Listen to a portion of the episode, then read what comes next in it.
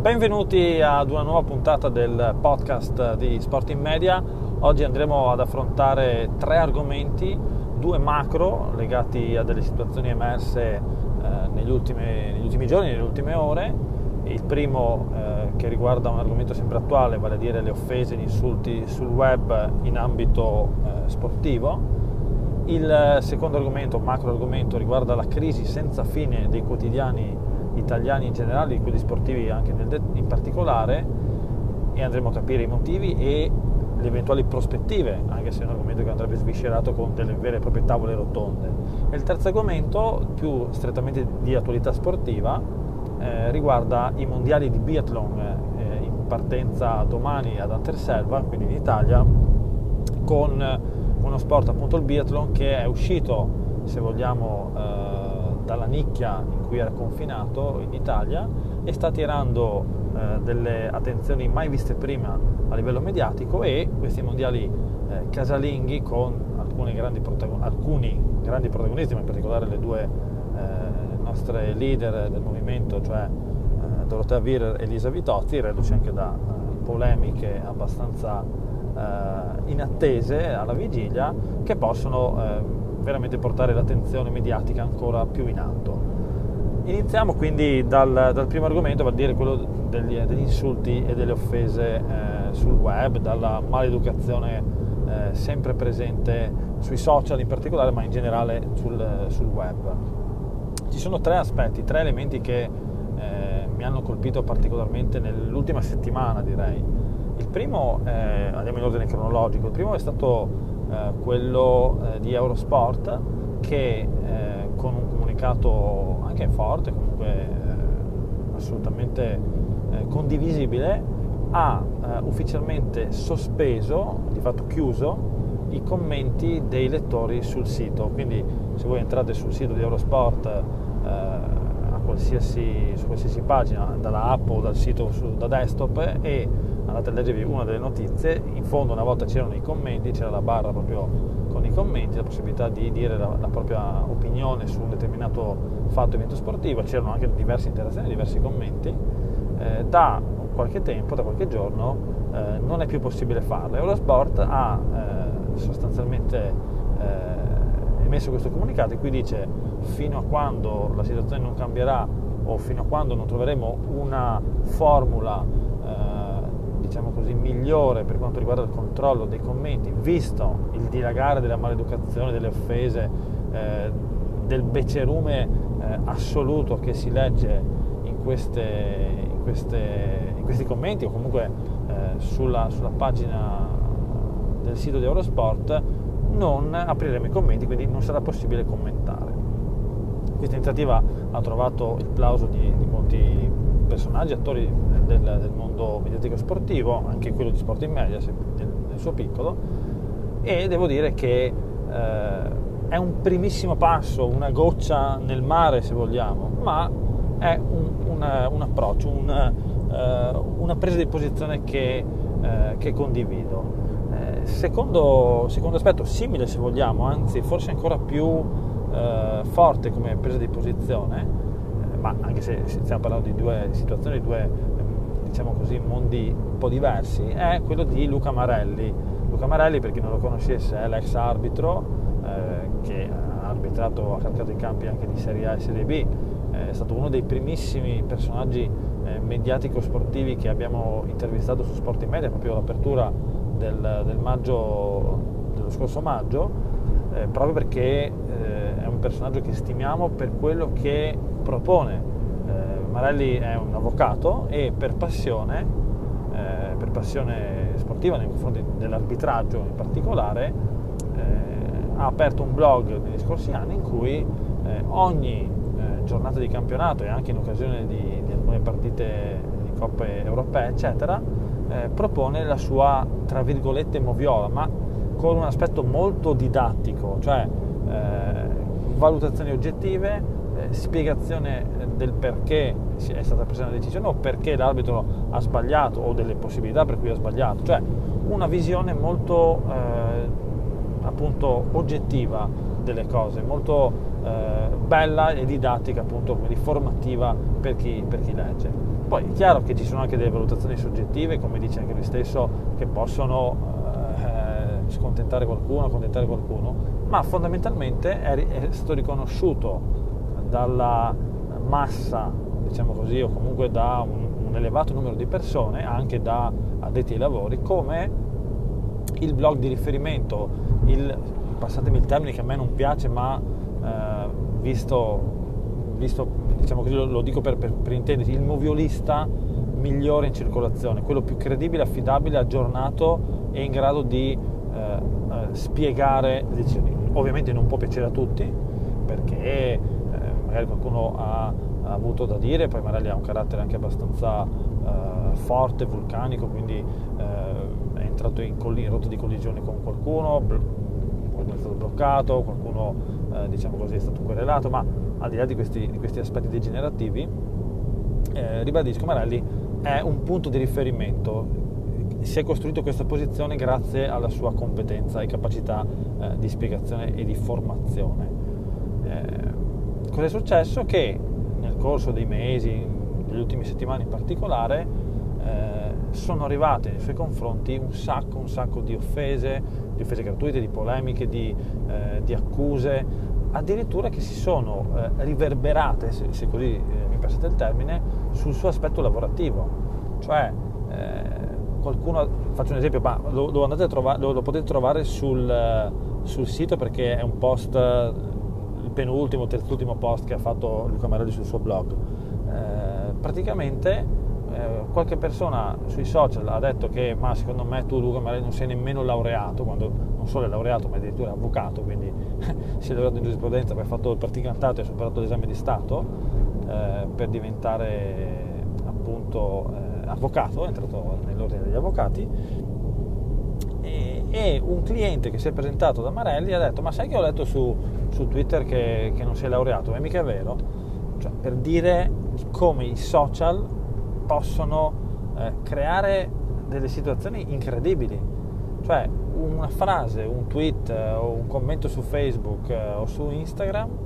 eh, può compromettere la reputazione di una persona perché magari colui il quale ha detto quella frase l'ha detto in maniera talmente convinta, talmente sicura che qualcuno che non ha i mezzi magari per decifrare quella determinata, quella determinata frase magari ci crede a bocca e eh, si fa una convinzione totalmente sbagliata su un determinato aspetto. Ecco, mm, questo è un singolo episodio che racconto Marelli nel suo post che, che adesso, su cui entro adesso eh, ha diciamo così, citato altri di queste situazioni e per in segno di eh, anche qui protesta o comunque di eh, nausea nei confronti di queste, di queste, situazioni, di queste accuse, perché figuriamoci poi nel mondo del calcio eh, il tifo eh, il mondo del calcio, il tifo unito all'aspetto social ha creato delle situazioni allucinanti, non solo nel calcio come vedremo fra poco, eh, Marelli ha sospeso praticamente il, il, sito, cioè non fa più la moviola del lunedì o del martedì eh,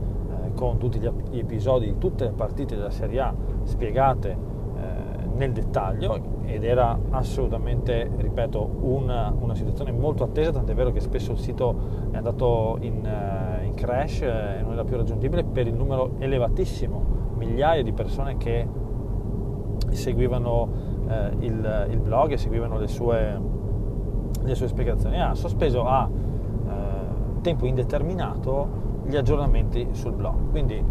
anche qui, come per Eurosport, un'altra eh, situazione di eh, come dire, rigetto, di eh, nausea, appunto, come dicevo prima, che è il termine eh, più corretto, nei confronti dei cosiddetti webeti. Eh, e anche su questo termine ci torneremo fra pochissimo. Il terzo aspetto, molto più piccolo se vogliamo, però capitato, eh, che mi è capitato personalmente, come avrete potuto leggere magari chi segue maggiormente sport in media nei vari, nei vari post, in occasione del microfono d'oro eh, bis, cioè quello legato ai commentatori sportivi che si è chiuso domenica con la vittoria di Massimiliano Ambesi di Eurosport. E cosa è successo? Che eh, velocemente, perché non voglio eh, dilungarmi troppo su questa cosa, però è anche giusto citarla nella, nella, nella situazione di degenerazione dei comportamenti in rete. Eh, la, la, finale era tra Massimiliano Ambesi di Eurosport, eh, grande conoscitore degli sport invernali, di tutti gli sport invernali, e eh, Paolo De Chiesa, storico commentatore di Rai Sport, quest'anno tra l'altro è stato eh, invertito di ruolo con Blardoni, con annesse polemiche, eh, eccetera, eccetera. Anche qui non entro nel, nel merito. E, e cosa è successo? Che Paolo De Chiesa ha un seguito, entrambi hanno un grande seguito di pubblico, di appassionati. Paolo De Chiesa ha un seguito eh, molto elevato, tant'è vero che è stata aperta eh, su Facebook appunto lo scorso ottobre quando c'è stata la notizia che eh, De Chiesa e Blardone si invertivano i ruoli, cioè Blardone seguiva le gare in diretta live sul posto, e De Chiesa invece commentava da studio negli, negli studi pre e post gara. Eh, è stato aperto un gruppo che ha migliaia di eh, iscritti, se non sbaglio, dai, non, non, non, non, cito, non cito cifre perché potrei sbagliarmi, non vado a memoria, però eh, migliaia, migliaia, di eh, appassionati che appoggiano appunto questa battaglia per far tornare De Chiesa al microfono come titolare diciamo, dei, dei, commentatori RAI per quanto riguarda lo sci alpino. Bene, partita la gara, eh, De Chiesa e Ambesi e dopo poche ore di fatto, la, la gara è partita venerdì sera alle 20.30, il sabato, sabato mattina di fatto, sabato a mezzogiorno, Ambesi aveva già un bel vantaggio, c'erano 48 ore, anzi in realtà poi sono diventate 44 per un errore, eh, per un problema di programmazione dei posti Facebook, eh, e Ambesi appunto ha, ha, preso subito il largo e aveva già eh, il sabato diverse centinaia di voti di vantaggio. Al che i seguaci di De Chiesa, che si sono rivelati in realtà i seguaci di De Chiesa, attenzione, alcuni personaggi che seguono De Chiesa nel gruppo, eh, rivolgiamo Paolo De Chiesa nelle telecronache RAI, gruppo Facebook, eh, sono, hanno cominciato a scrivere e a trovare delle giustificazioni o comunque eh, delle eh, cause per cui eh, il loro idolo stava perdendo. Io non entro nel merito, figuriamoci, della, della sfida perché si tratta di due grandissimi professionisti che stimo, che stimo, come ho avuto modo di scrivere nel sito, se andate a cercare trovate commenti positivi su entrambi, quindi eh, assolutamente. Quindi eh, il problema qual era? All'inizio eh, è venuto fuori che i sostenitori di Chiesa accusavano di fatto in maniera più o meno neanche tanto velata che tanti voti stranieri che stanno arrivando per Ambesi, in particolare dal Giappone, erano fake, profili fake creati ad hoc eh, per vincere il contest, barando di fatto, lo accusavano di barare o me o Ambesi o qualcuno da fuori, non, non si sa. Eh, quando poi è, venuto, è, stato spiegato in maniera eh, lampante, ma avevo già notato questa cosa nella fase preliminare, quella dove tutti, erano, tutti partecipavano alla, al voto iniziale, Ambesi ha tantissimi fan dal Giappone, eh, perché è un eh, grande profondo conoscitore del pattinaggio di figura e i suoi commenti, eh, i suoi commenti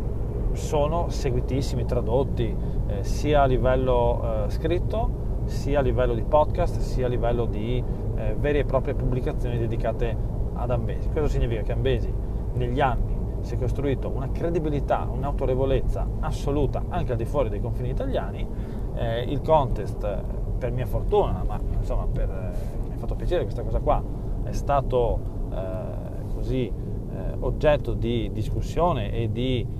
tifo anche al di fuori dei confini italiani e eh, tanti tifosi, anche italiani, eh,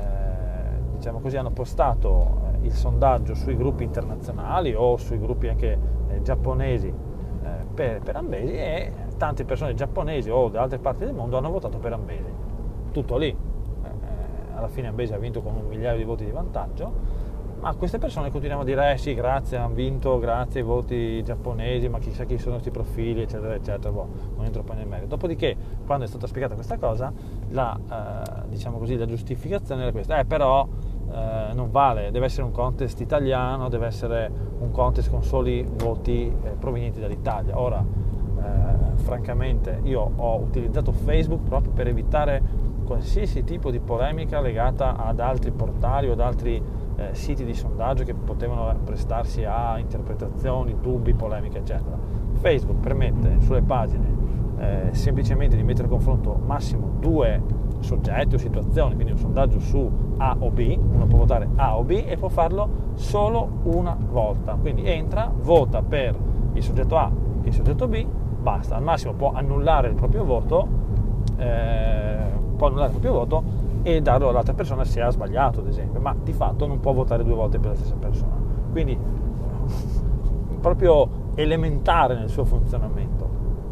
E nonostante questo, queste persone hanno iniziato a accusare di eh, macchinazioni, di truffe, di, di, situazioni veramente spiacevoli e, e, brutte, anche con parole pesanti, eh, offese, eh,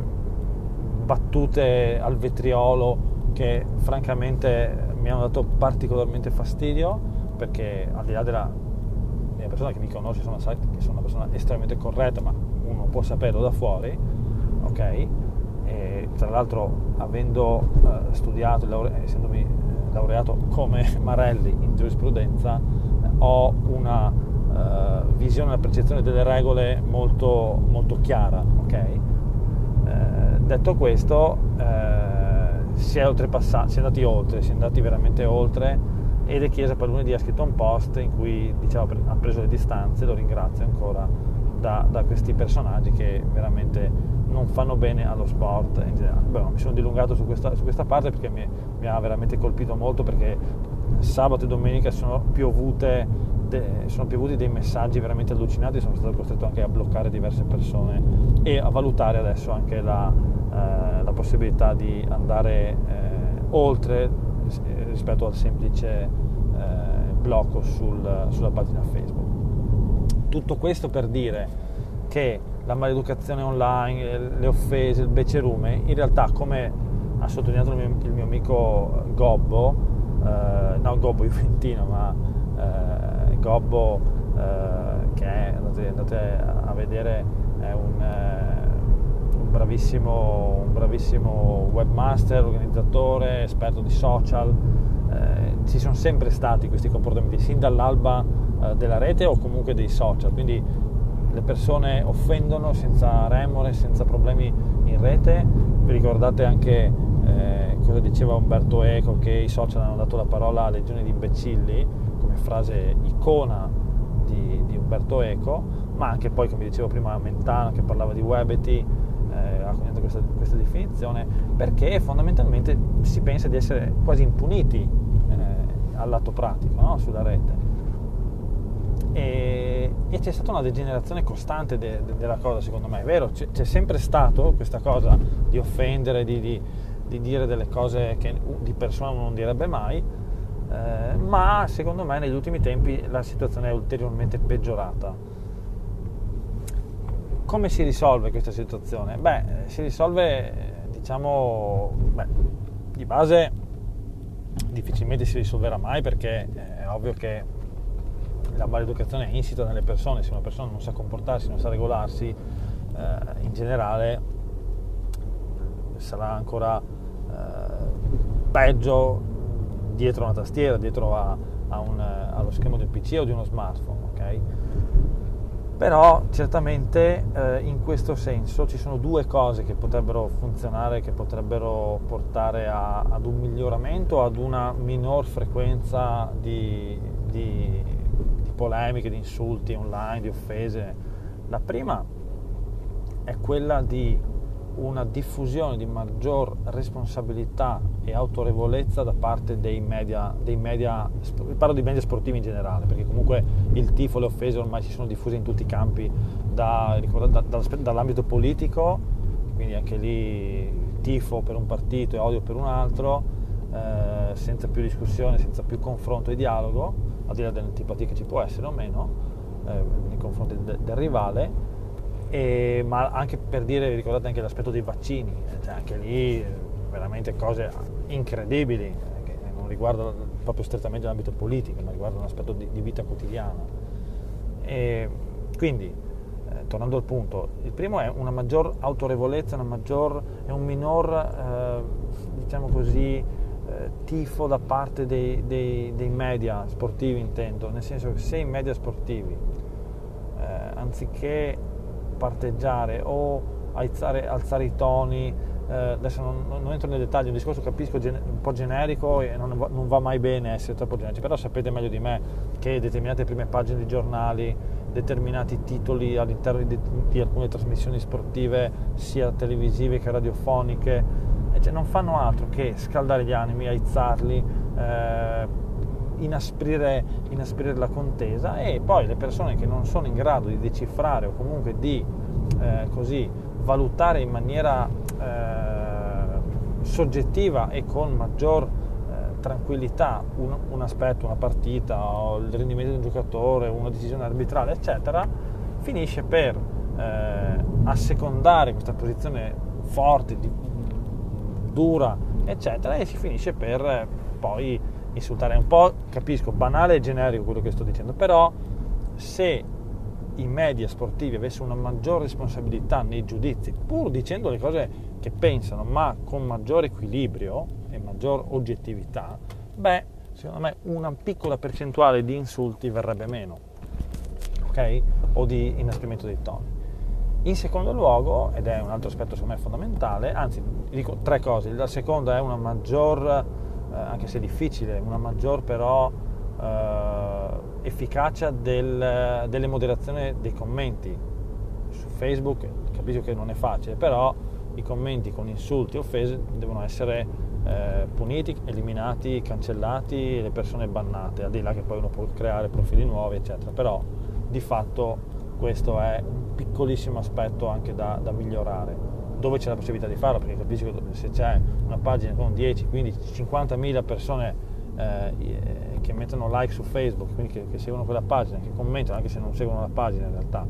eh, e ci sono una o due persone come amministratori, è chiaro che è impossibile seguire tutti i commenti e star lì a moderarli tutti. La terza, la terza cosa, quindi a questo punto, è quella che, ripeto, mi preme maggiormente, eh, è quella di prendere delle misure efficaci dal punto di vista legislativo, dal punto di vista della normativa e di una eh, efficacia, anche se poi entriamo sul discorso della giustizia italiana e qui eh, vabbè, eh, si possono aprire eh, campi sterminati, però eh, una maggiore efficacia della, della, della, giustizia, quindi uno ti dice che su Facebook sei un figlio di, sei un, un furfante, un ladro, uno che ha creato una cosa per rubare, per, per ok, eh, screenshot lui, lo si invia al proprio avvocato, dal proprio legale centro di fiducia e poi con un procedimento molto facile, anche di concerto con la polizia postale, eh, una sorta di mi viene in mente Maurizio Mosca, il processo per direttissima, già arrestato, eccetera, però a livello online è, è, molto più semplice rispetto a un tempo, uno che faceva una telefonata magari da, da, in trasmissione come, come la mitica uh, scena di Maurizio Mosca eh, che se abbiamo preso il nome eccetera, eh, però eh, effettivamente eh, con i mezzi che ci sono oggi si può arrivare eh, velocemente a colui il quale ha scritto quella determinata cosa e andare a eh, processarlo o comunque andare a, a, punirlo, colpirlo nel giro di, di poco tempo, ok? Quindi questo è, secondo me, potrebbe essere già un aspetto, anche perché eh, a livello di diciamo così, prevenzione, uno dice eh, cacchio però adesso se io scrivo una cosa, una cosa volgare, offensiva eccetera, corro maggiormente, corro un rischio vero e proprio a livello proprio anche pecuniario eccetera, quindi sto attento, ok? Quindi una funzione preventiva anche eh, potrebbe avere questa parte legislativa. Quindi questi sono secondo me alcuni, alcuni, aspetti che si potrebbero considerare per fermare un po' il discorso della... Eh, delle offese, degli insulti, delle volgarità, del becerume in rete. Il secondo argomento in discussione oggi è quello legato ai giornali, ai quotidiani, eh, visto che come quasi ogni mese pubblichiamo sul sito di Sport in Media le tabelle con i dati di vendita, questo mese era molto interessante perché dati che ricordo sempre potete trovare su Prima Comunicazione, Prima Online, eh, che è un sito specializzato, anche una rivista molto interessante che consiglio sempre per chi ama il mondo della comunicazione, eh, dei media in generale, non tanto quelli sportivi, anche se viene, viene, trattato anche l'argomento sportivo, però chi ama il mondo dei media in generale eh, per avere un'idea, per capire scenari, tendenze e l'attualità è assolutamente consigliabile dare sempre una sfogliata a questo mensile.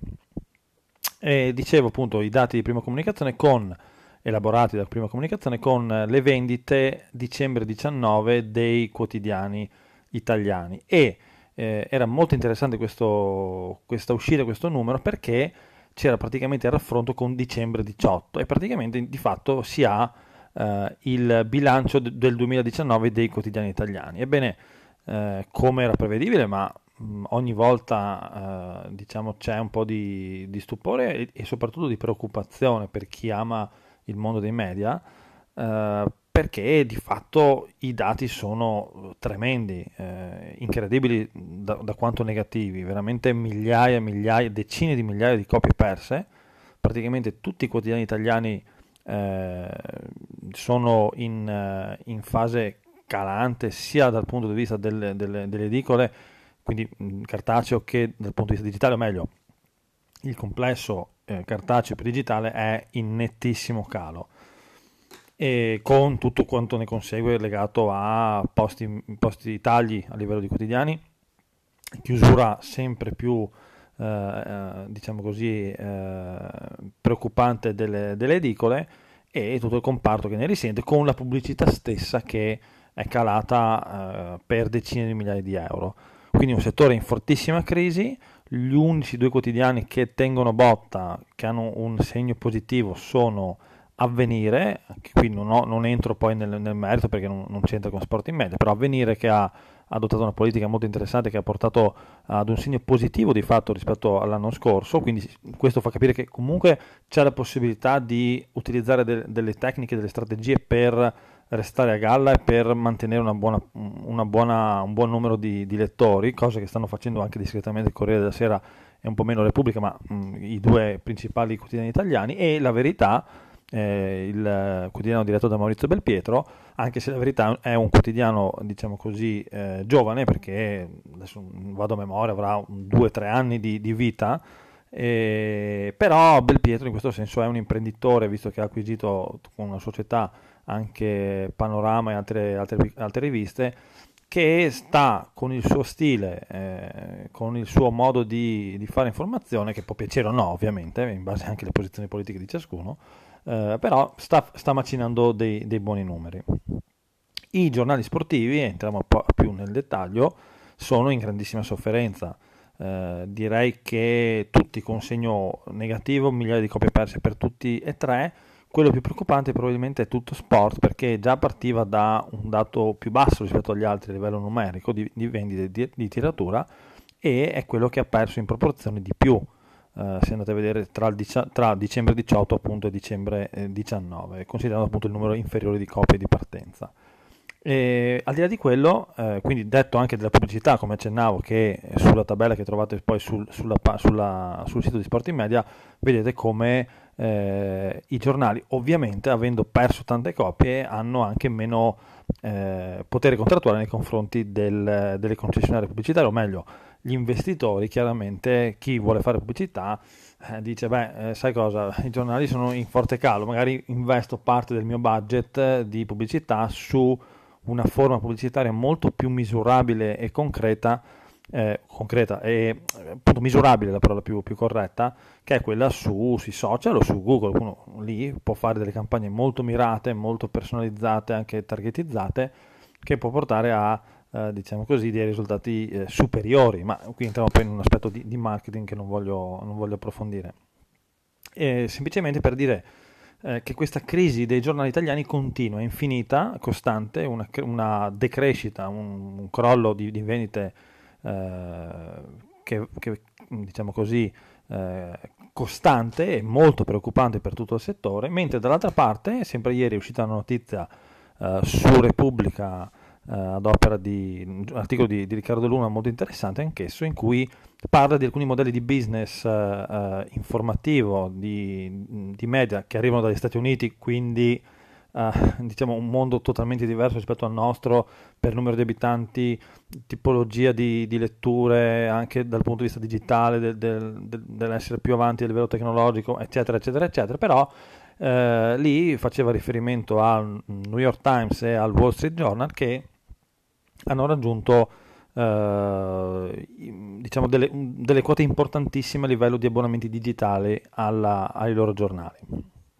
Ma al di là del parallelismo sul numero di copie, eh, la cosa interessante è che invece questo tipo di, di giornali, questo tipo di, di, quotidiani che sono in realtà letti in tutto il mondo, non solo negli Stati Uniti, proprio per la loro eh, credibilità e autorevolezza,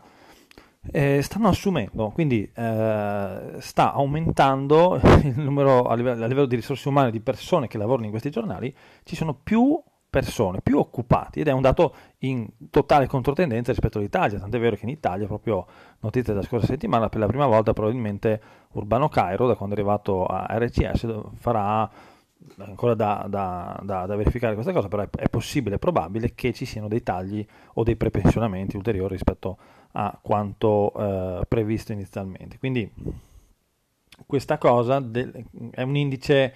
più interessante secondo me rispetto al numero di copie digitali, eccetera, nel parallelismo Italia-Stati Uniti. Eh, significa che il mondo dei, dei media in realtà con determinati modelli di, di business, con delle strategie eh, particolari, mirate, intelligenti, può, può, essere ancora sostenibile perché comunque la, la, le persone hanno bisogno di informazione. Qui si entra su un campo sterminato legato ai social, legato a, a quanto eh, il web e i social abbiano modificato profondamente il nostro stile di vita, per cui noi eh, con il nostro smartphone in particolare abbiamo sempre costantemente delle informazioni da tutte le fonti che vogliamo, ci costruiamo il nostro palinsesto informativo tra virgolette su Facebook, su Twitter e possiamo eh, leggere tutte le notizie che vogliamo eh, dai siti che preferiamo, dai portali, dai blog che, che, o dalle persone direttamente che eh, che producono informazione. Quindi questo ha, ha, cambiato e stravolto il nostro stile di vita quando una volta c'era proprio il rito del quotidiano eh, che si leggeva in un momento preciso della giornata, o la mattina presto, o in pausa pranzo, o la sera, cioè c'era proprio eh, questa, questo aspetto del, del quotidiano o di più quotidiani che si leggevano. Ora è cambiato tutto e quindi diventa più complicato uh, per uh, più complicato. Mm, ci sono tantissime distrazioni bombardamento di informazioni quindi il quotidiano in sé diventa uh, un qualcosa in più ecco che ne- necessita di più tempo necessita di maggiore disponibilità a livello di attenzione che probabilmente non abbiamo più. Ma al di là di questa analisi iper macro uh, uh, a livello sociologico proprio uh, in termini grezzissimi, diciamo che l'aspetto che, che, più mi, mi, preme sottolineare di questa, di, questa, di questa cosa legata ai quotidiani è che quale potrebbe essere appunto il, lo sviluppo dei quotidiani italiani? Ma secondo me uh, i giornali quotidiani to- italiani, vista la situazione che stavo appunto descrivendo adesso, devono recuperare eh, credibilità e autorevolezza, cioè devono essere, eh, al di là di, che ci saranno sicuramente meno lettori e di tutto quello che, che può essere lo sviluppo e la eh, deformazione legata ai social, però con delle firme di giornalisti che vengono ritenuti autorevoli, credibili, che sono dei punti di riferimento, delle persone per cui uno compra anche il giornale solamente per leggere quell'articolo di quel giornalista perché, o quello, quel reportage, quel, quell'inchiesta di quel giornalista perché ha grande stima di quella persona, bene, eh, puntando in questa direzione, quindi sul giornalismo qualitativo, ma ripeto, è una ricetta eh, basilare, però, però, secondo me quando un giornale, eh, in un giornale mh, ci sono delle persone autorevoli, eh, delle persone che vengono viste come dei punti di riferimento di quel determinato settore, di quel determinato ambito, eh, le persone con un po' di sale in zucca, comunque che eh, amano eh, abbeverarsi alla fonte, ad una fonte importante e, e che, che, loro ritengono la migliore possibile, beh, sono secondo me anche disposte a spendere quell'euro, euro 50, 2 euro, quello che è, per, per leggere quel quotidiano oppure per farsi l'abbonamento eh, ad, una determinata, ad una determinata offerta digitale, eccetera, eccetera. Ci sono svariati modelli, ad esempio Riccardo Luna nel, nel, nell'articolo su Repubblica citava anche eh, un sito, mi sembra The Information o Information, adesso basta andare a rivedersi questo articolo di, di Luna di ieri eh, su, su Repubblica.it, quindi trovate anche in versione integrale digitale, eh, in cui c'è questo, questo format per cui uno spende tipo 400-400 euro eh, all'anno, che è una cifra molto importante, che non si spende nemmeno per un quotidiano in realtà eh, digitale, quantomeno in Italia, eh, dove c'è questa giornalista che pubblica eh, ogni giorno una sola notizia, una sola inchiesta, reportage, un solo approfondimento, ma talmente fatto bene, talmente strutturato, talmente mh, diciamo così eh, bello che le persone sono disposte comunque a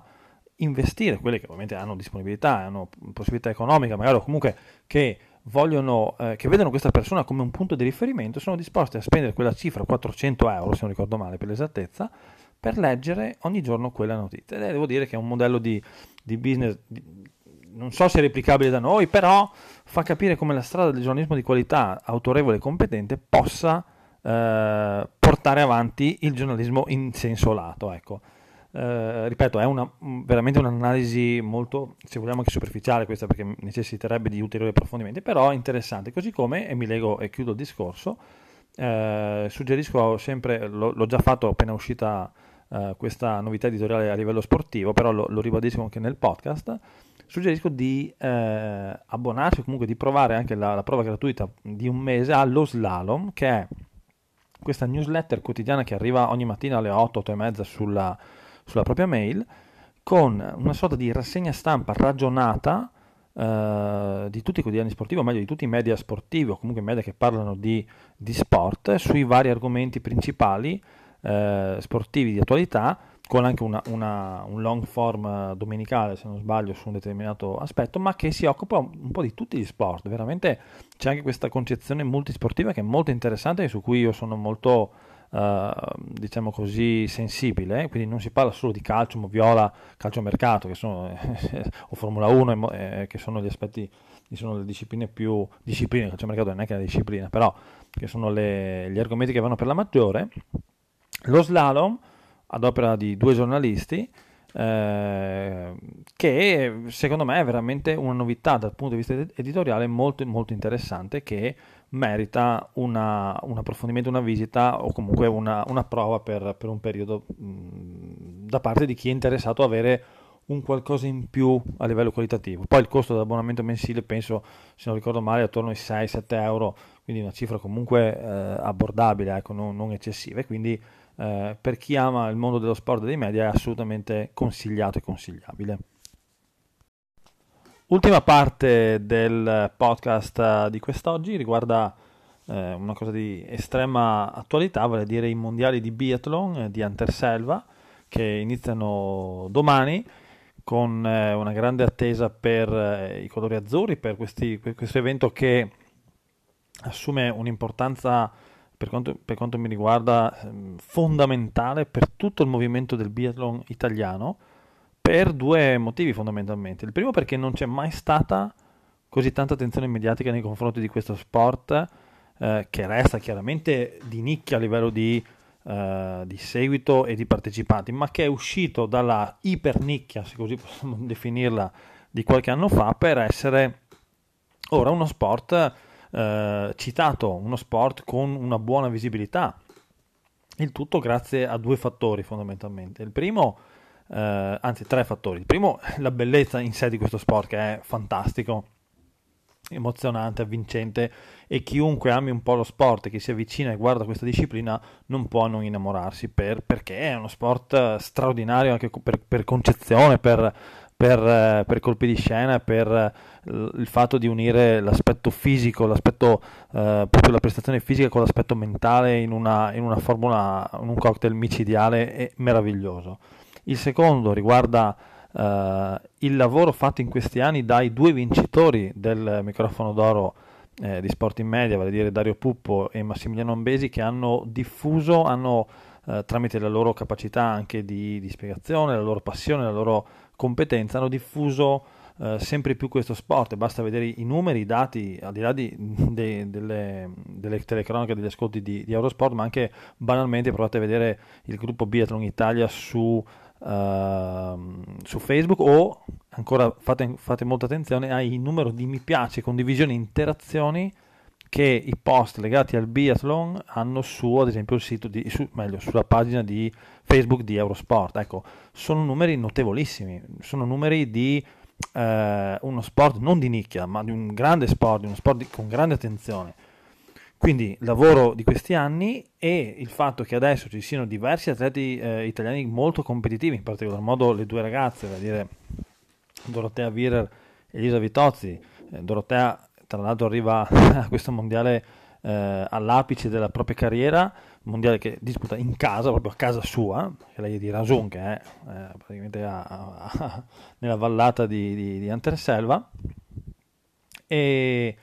e quindi eh, il fatto che arrivi lei in questo, in questo momento proprio al massimo de, della, della, forma, Lisa Vitozzi in grande crescita rispetto a un inizio di stagione molto difficile, nonostante le polemiche che, ci, che si sono innescate che eh, fanno parte anche, se vogliamo, banalmente, di quel, di, cresci- di quel processo di crescita di questo sport, perché se ci fosse stata uh, qualche anno fa una polemica nel biathlon tra, uh, non so, Natalie Santer e eh, un'altra e Michela Ponza penso si siano sfiorate all'epoca quando, quando gareggiavano ma nessuno avrebbe neanche nemmeno sfiorato tant'è vero che il biathlon eh, faticava addirittura a entrare nelle brevi dei, nei, nei, quotidiani eh, un tempo. E invece adesso e qui arriviamo eh, al terzo aspetto, cioè la, la, il fatto che appunto ci siano delle italiane molto competitive che danno ancora più forza e, e credibilità al, al, a questo sport. E questi mondiali appunto rappresentano eh, un, uno snodo cruciale perché c'è un'attenzione mediatica che il biathlon non ha mai avuto, non ha mai ricevuto come in questo momento. Basta vedere oggi la Gazzetta che ha fatto due pagine, tutto sport anche, un articolo molto ampio di approfondimento, la RAI, la RAI che segue tutto il mondiale di biathlon di Anterselva in diretta co- su Rai Sport, meglio non tutte le gare eh, penso in diretta perché anche lo sport forse avrà qualche, qualche eh, momento di differita o ritardo per, per le sovrapposizioni, soprattutto, anzi, esclusivamente nel weekend. Però nel complesso la Rai eh, manderà in onda tutte le gare su Rai Sport, eh, Rai Sport HD, quindi 57-58 di, eh, del digitale terrestre. Ovviamente anche Eurosport manderà in onda tutte le gare in diretta sul, sul player e eh, tutte praticamente, eh, se non tutte, basta consultare poi la guida per vedere eventuali sovrapposizioni con altre discipline, le, le gare su, sul canale lineare su, su, su, Eurosport normale, o meglio Eurosport in realtà è visibile anche su eh, i canali di Eurosport sono visibili anche su, su Dazon, non solo sulla piattaforma eh, di Sky. Quindi una copertura mediatica massiccia, poi a, a, apro una parentesi. Eh, spesso ho pubblicato tempo fa la notizia che anche, anche la RAI avrebbe trasmesso uh, i, i, mondiali di biathlon, ovviamente alcuni appassionati eh, che magari non, non, conoscono molto bene le dinamiche mediatiche, eccetera, hanno detto no, non è possibile, eh, pensando, non è possibile che, che la rete trasmetta il biathlon, non, non, guarderò neanche le gare perché eh, non, non, le commentano Puppe Ambesi. No, Puppe Ambesi le commentano e come su, su, su Eurosport, le commenteranno da, da, da studio da Milano. Eh, la RAI eh, commenterà, se non, se non, sbaglio, con Luca Di Bella le gare eh, sul posto da, da Anterselva, ma al di là di questo, mh, mm, vedere la RAI come una concorrente di Eurosport in questo caso è totalmente sbagliato, anzi è un'opportunità, nel senso che chi è abituato a seguire e ha seguito da sempre il biathlon e si è avvicinato al biathlon eh, grazie ad Eurosport e alle telecronache di Pupo e Ambesi, chiaramente vedrà i mondiali con, su Eurosport con Pupo e Ambesi, ma ci mancherebbe altro, cioè, è, è, è, è normale, è logico, è naturale Dopodiché c'è una fetta di pubblico che chiaramente o non è, un, non è Eurosport o non, non, è mai capitato eh, neanche per sbaglio su, sui canali di Eurosport che magari eh, guarderà le, per la prima volta il biathlon su Rai Sport e si avvicinerà a questa disciplina, cioè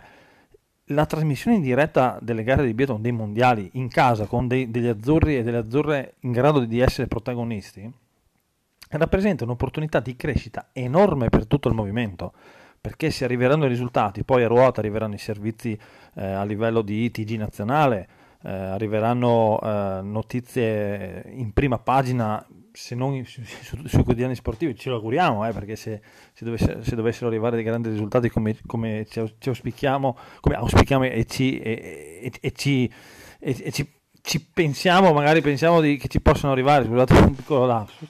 e, ehm, ovviamente il biathlon eh, aumenterà esponenzialmente la propria visibilità mediatica, propria, il seguito e quindi tutto ciò innescherà un, un circolo virtuoso che eh, sono anni, anni, anni che aspettiamo e che auspichiamo che è già iniziato in realtà eh, recentemente perché se non ci fossero state tutte queste componenti che ho elencato all'inizio non saremmo arrivati a ciò, cioè alla Gazzetta che pubblica due pagine oggi sul biathlon, alla RAI che trasmette eh, in diretta tutte le gare, a tutto questo seguito, questa visibilità che ha acquisito il biathlon in, questi, in questo periodo, in questi ultimi anni. Quindi ben venga la diretta anche su Rai Sport, chiaramente a livello qualitativo o comunque eh, ci sarà una diversità a livello di commento perché la RAI non segue abitualmente il biathlon, quindi eh, non, non, ci sarà eh, la conoscenza totale della, della, materia come viene su Eurosport, ma Di Bello è stato un ottimo professionista, quindi eh, assolutamente sarà eh, credibile anche e, e, ben visibile anche la... Eh, saranno ben, ben, visibili le gare anche su, su Rai Sport. Quindi eh, grande opportunità e speriamo veramente che eh, le ragazze in particolare, ma tutti, anche Vindice e Offer,